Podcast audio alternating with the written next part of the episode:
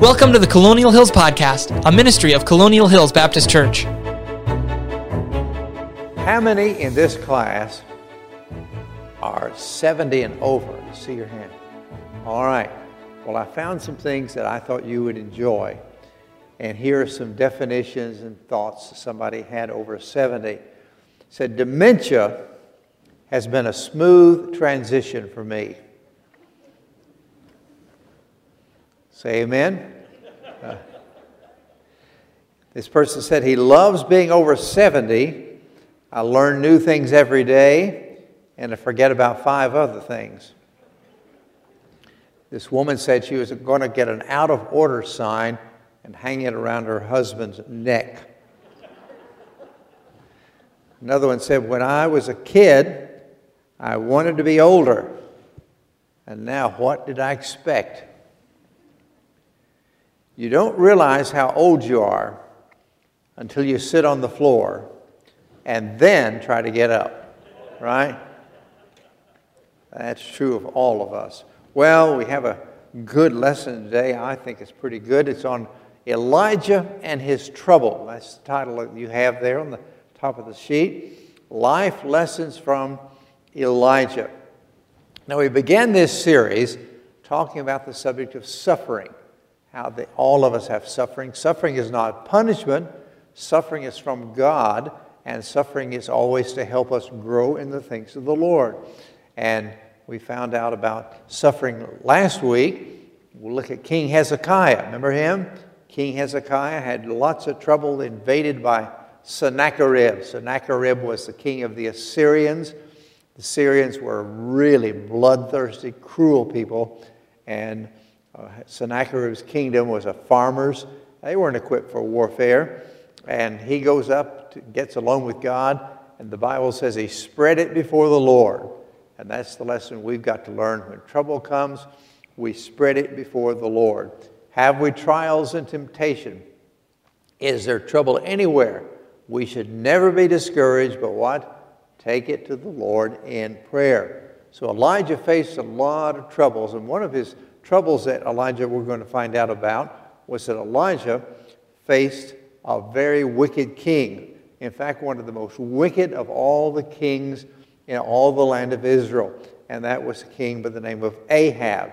And Elijah is given the commandment by God to go hide yourself by the brook. And Elijah was having trouble, and then he has trouble on top of trouble, and then he has more trouble on top of trouble. So if you ever have troubles in your life, a good place to go is to study the life of Elijah and find out what he did when trouble came. Chapter 17 in First, First Kings is our beginning today, First Kings chapter 17, and it opens with Elijah confronting King Ahab. And Elijah the Tishbite, who was the inhabitants of Gilead, said unto Ahab, As the Lord God of Israel liveth, for whom I stand, there shall not be dew nor rain these years, which is going to come in three years, but according to my word. Now, there have been seven kings since the divided kingdom. After David died, the king and Solomon, then the kingdom divided, and there have been seven kings, and every one of them was bad. Every one of them was wicked. In fact, they got worse and worse and worse. And all traces of serving God serving the Lord had been erased, and the man who was on the throne was a man by the name of Ahab. You remember his wife's name? Jezebel, right? Ahab and Jezebel, a very wicked duo. So God sends Elijah. We don't know anything about Elijah as far as his background, where he grew up, or anything. We knew he lived in the land of Gilead, and he was called a Tishbite. Elijah the Tishbite.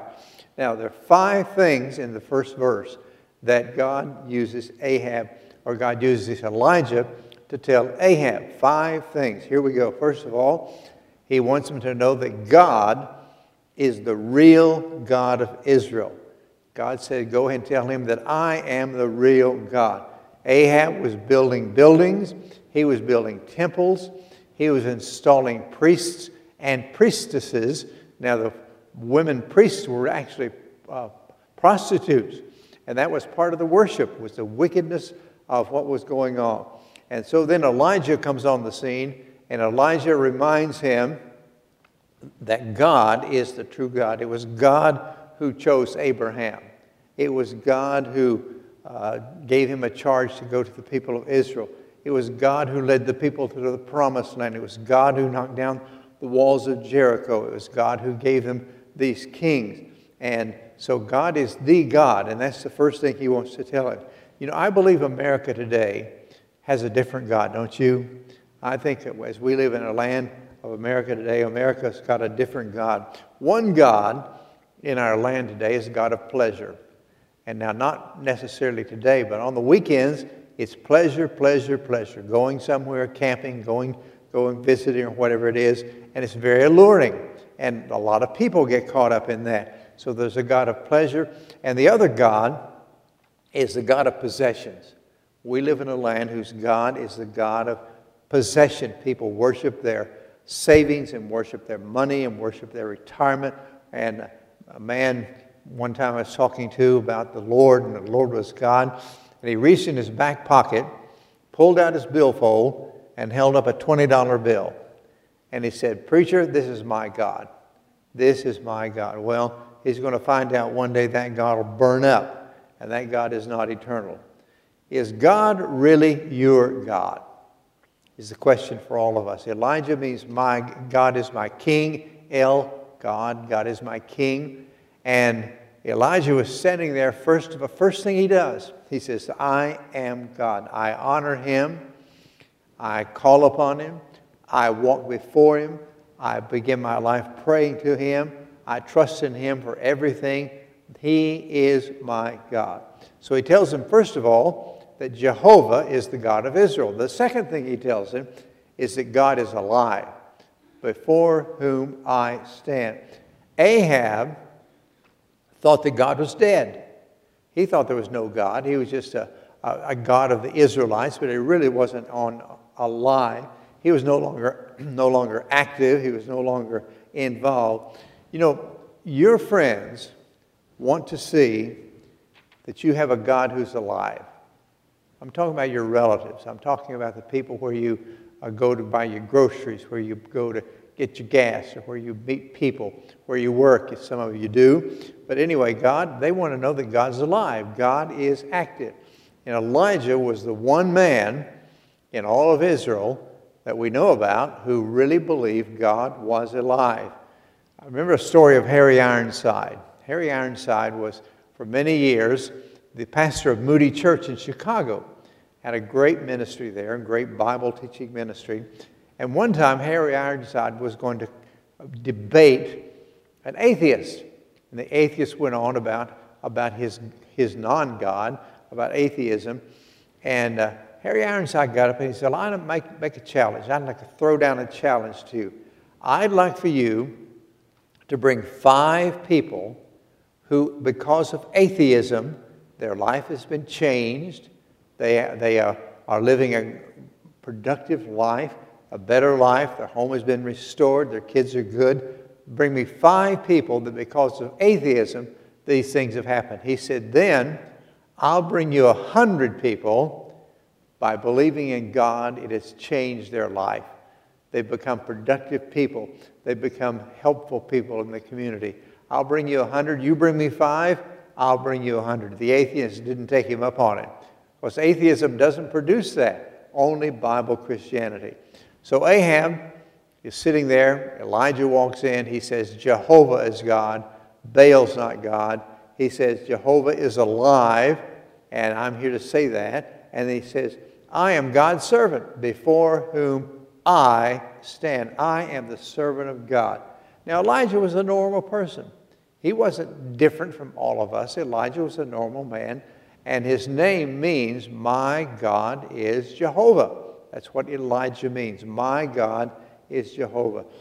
Friend, I think for us today, and I'm talking about us in, in, a, in our Berean class, a revolutionary thought is that you are God's representative. If you just let that thought grip your soul. For example, you go down to go to the store.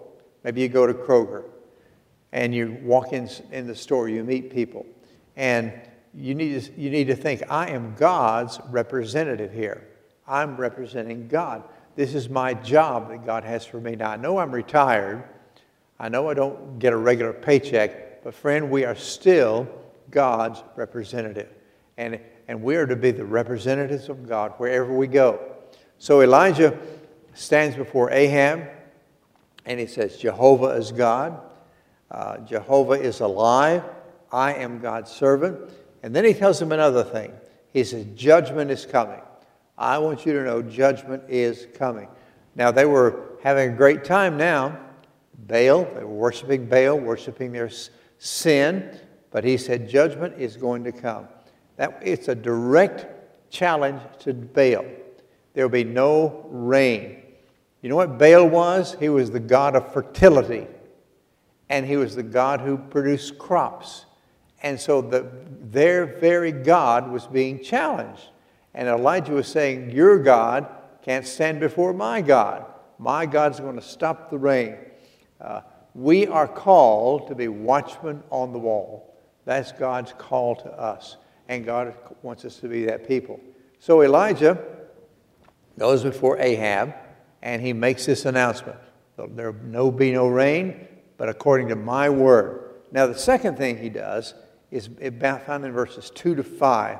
You got 1 King, 1 Kings 17, that's verses 2 to 5. And the word of the Lord came to him, saying, Get thee hence, and turn thee eastward, and hide thyself by the brook Cherith that is before Jordan. And it shall be that thou shalt drink of the brook, and I have commanded the ravens to feed thee there. So he went and did according to the word of the Lord, for he went and dwelt by the brook Cherith and is before Jordan. And the ravens brought him bread and flesh in the morning, and bread in the flesh in the evening, and he drank of the brook. We'll stop right there. So Elijah goes down to the brook. now, if you've seen Elijah heading out of town after he made that pronouncement to Ahab, uh, you would say, Where are you going, Elijah? Well, I'm going down to the brook Cherith. God told me to go there. What are you going to eat? Well, God will take care of that. What are you going to drink? God will take care of that. Is there a 7 Eleven nearby? No. How are you going to get your meds? He said, God is going to take care of me. Elijah was going, what I, I used to have a mess, message years ago called Elijah at Boot Camp. Elijah at Boot Camp. How many of you men, or maybe women too, how many of you have been to boot camp? Can I see your hand? All right. Wasn't it a pleasant time? Don't you have just wonderful memories about boot, boot camp and how how nice and comfortable it was, fun and frolic, games during the day, picnic every evening. Was that boot camp? Uh, not on your life. Uh, boot camp was harassment and pressure and everything you had to do in double time. Uh, and the reason for that, the Army has decided, the Marine Corps has decided to turn that recruit into another man. The whole purpose of boot camp is to change that person from being a, a, a Joe citizen, he's going to be a Marine now. And God has a boot camp for Elijah. God is going to change Elijah. We don't know anything about Elijah before this boot camp series took place. And so now he's going to be used by God. There's a man who wrote a lot of commentaries. His name was A.W. Tozer. Probably some of you have read some books by Tozer before. Here's one thing he said It is doubtful that God can use anyone greatly until he has hurt him deeply. Isn't that good? God never uses anybody greatly until he has hurt him deeply.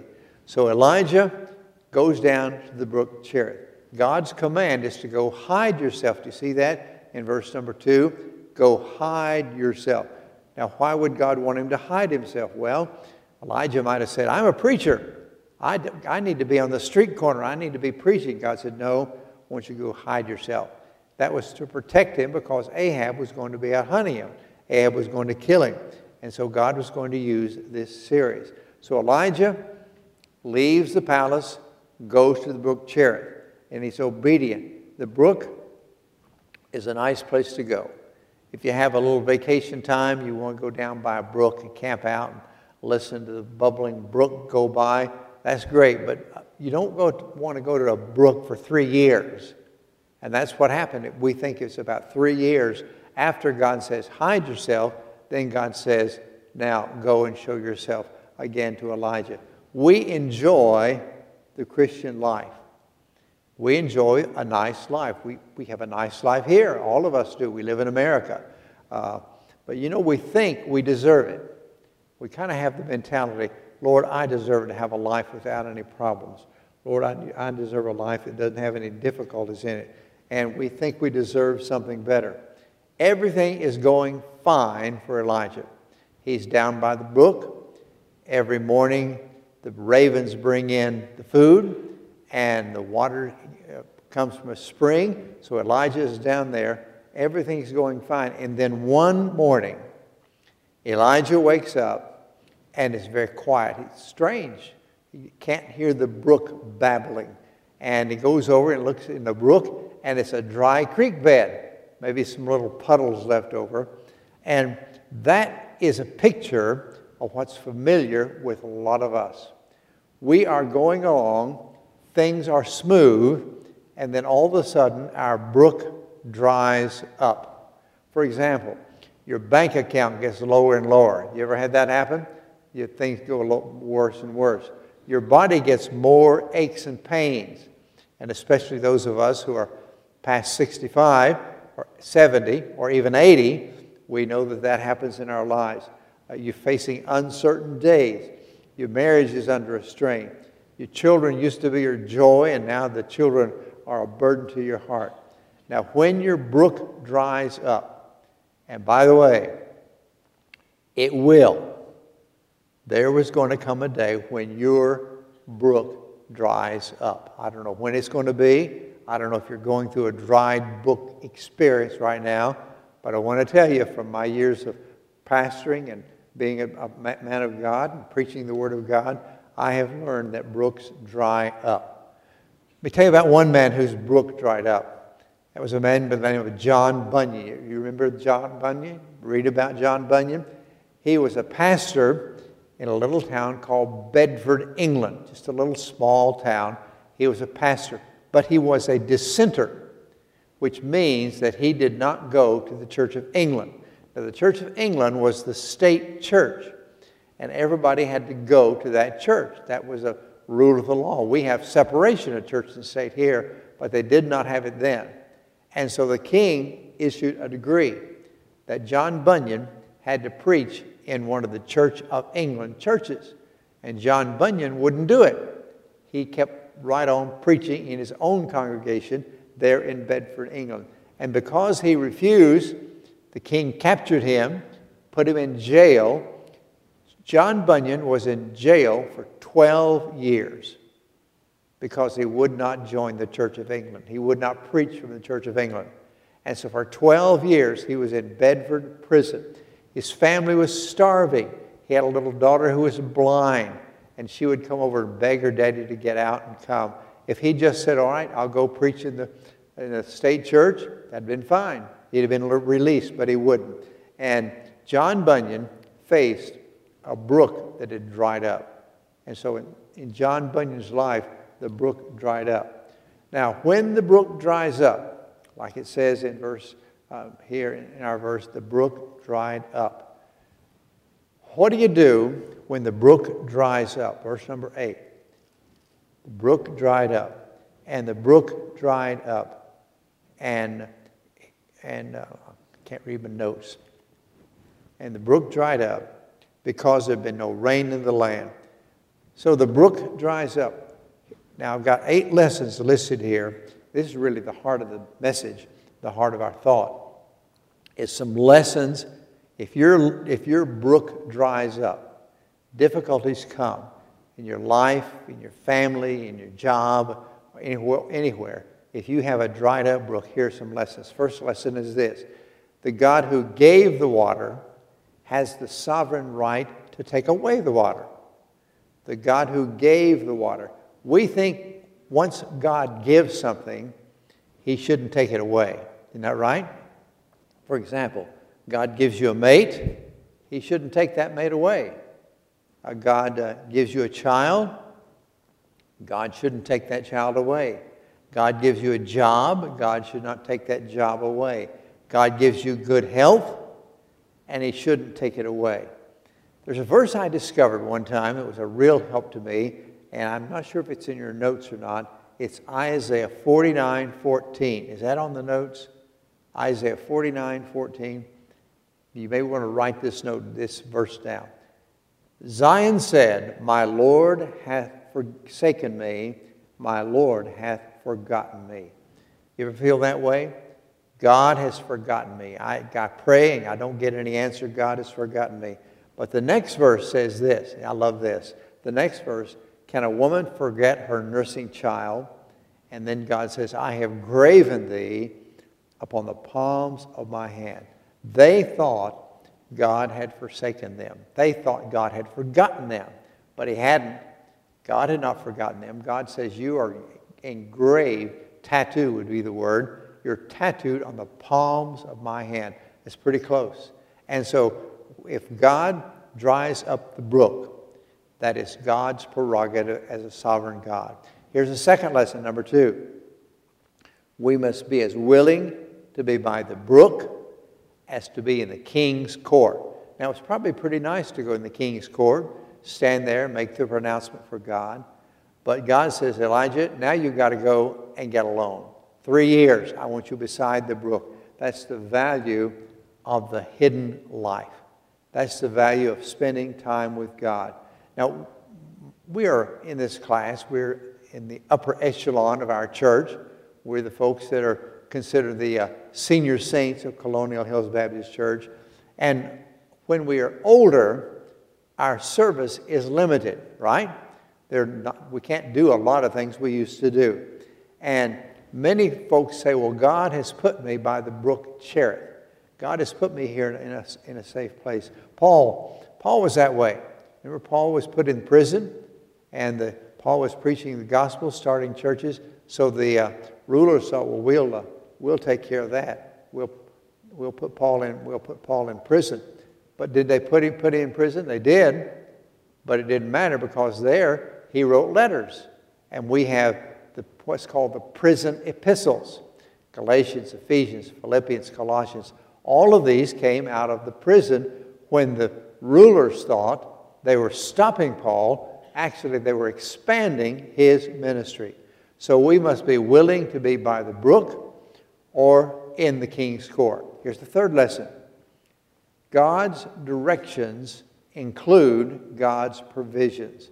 God, John says, I want you to go down to the brook, and then God says, I have commanded the ravens to feed thee there. The ravens. Now, what do you know about ravens? Well, if you look up ravens, you'll find out they're scavenger birds. They eat dead flesh. An animal dies, the ravens go in and they they say, oh boy, banquet. And they, they have a nice, nice meal with all the scavenger things. They have little beaks. They don't have big beaks.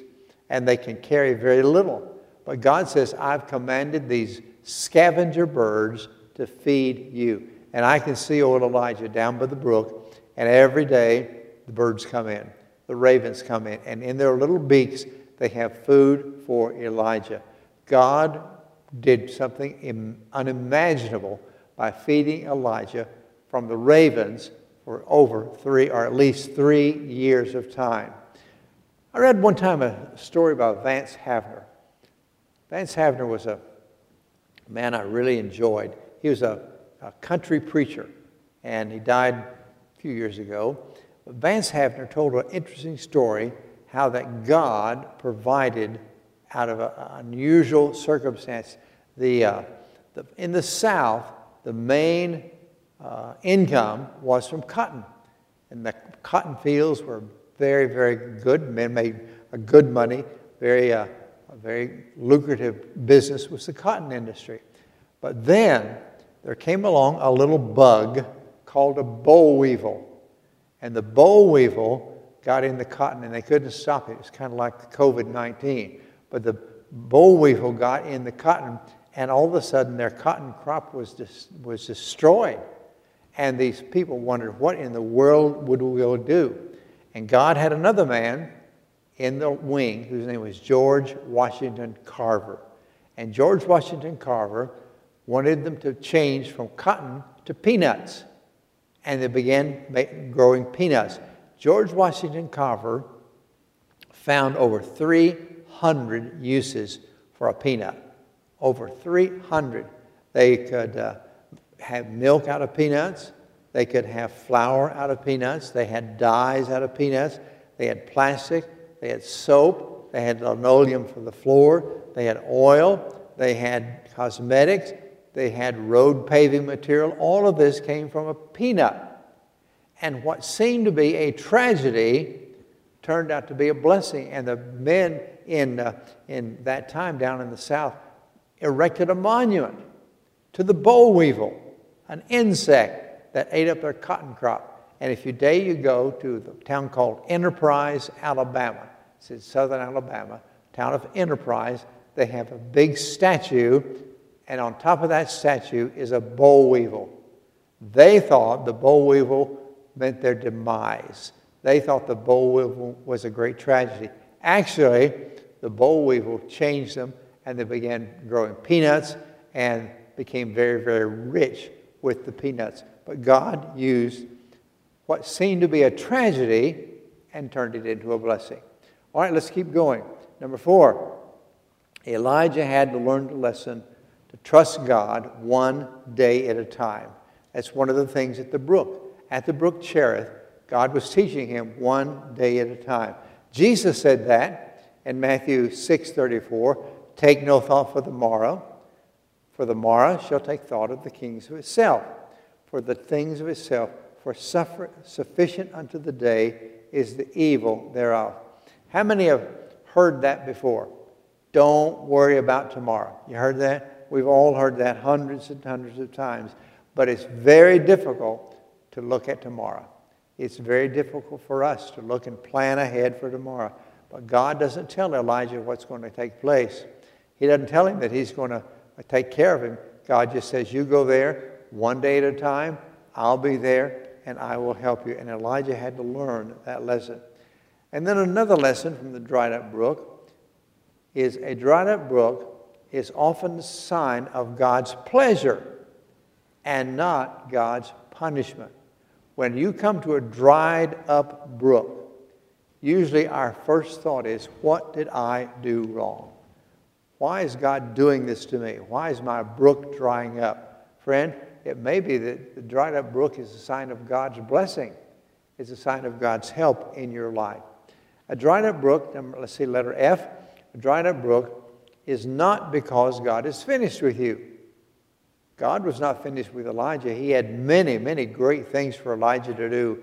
Elijah had to go on top of Mount Carmel, challenge the prophets of Baal, call down fire. God had lots of lessons for Elijah.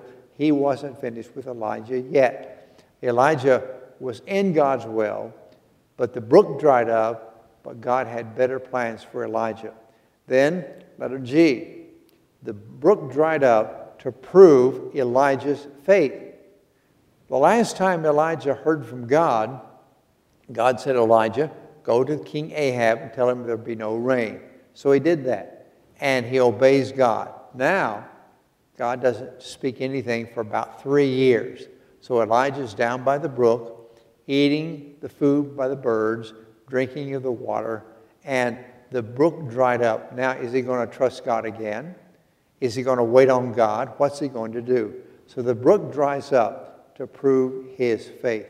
And the last thing, the brook dried up to prepare his future. God is developing the faith of Elijah. And Elijah is going to stand in a few days on the top of Mount Carmel. He's going to trust God, call down fire from God to burn up the fire and lick up all the water around the trenches. God is going to increase his faith. He's learning that God always comes through. And that's the lesson I have to learn and you have to learn about the dried up brook. It doesn't mean God's upset. It doesn't mean God is displeased with us, but the dried up brook is a sign of the blessing of God. Now let's go over these one more time. the dried up brook.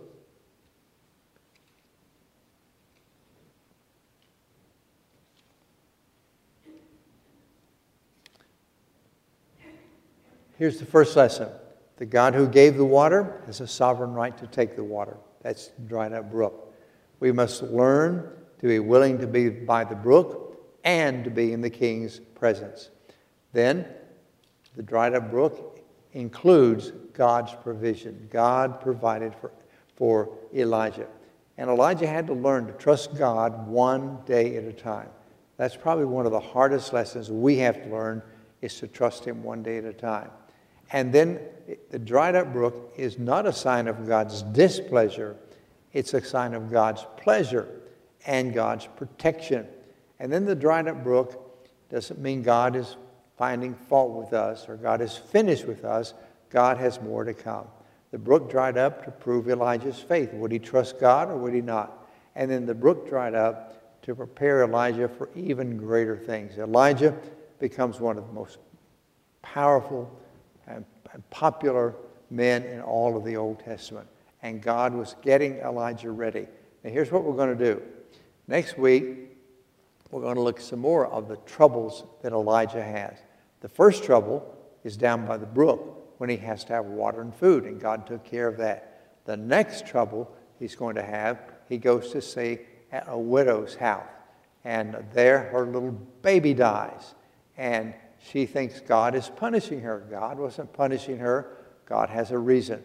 And then he's going to have the prophets of Baal up on top of the mountain so we'll spend a little time with Elijah and see the faith that this man had as trouble upon trouble came his way. So if you like to read ahead in chapter 17 and chapter 18, you'll find many, many wonderful lessons in the life of Elijah. This podcast has been a ministry of Colonial Hills Baptist Church, a church home for all people. What you've heard has been an encouragement to you. Please subscribe on iTunes, Spotify, or Google Podcasts. If you'd like to connect with Colonial or find more resources, you can find us online at colonialindy.org or check us out on Facebook. I'm on the Colonial Hills Podcast.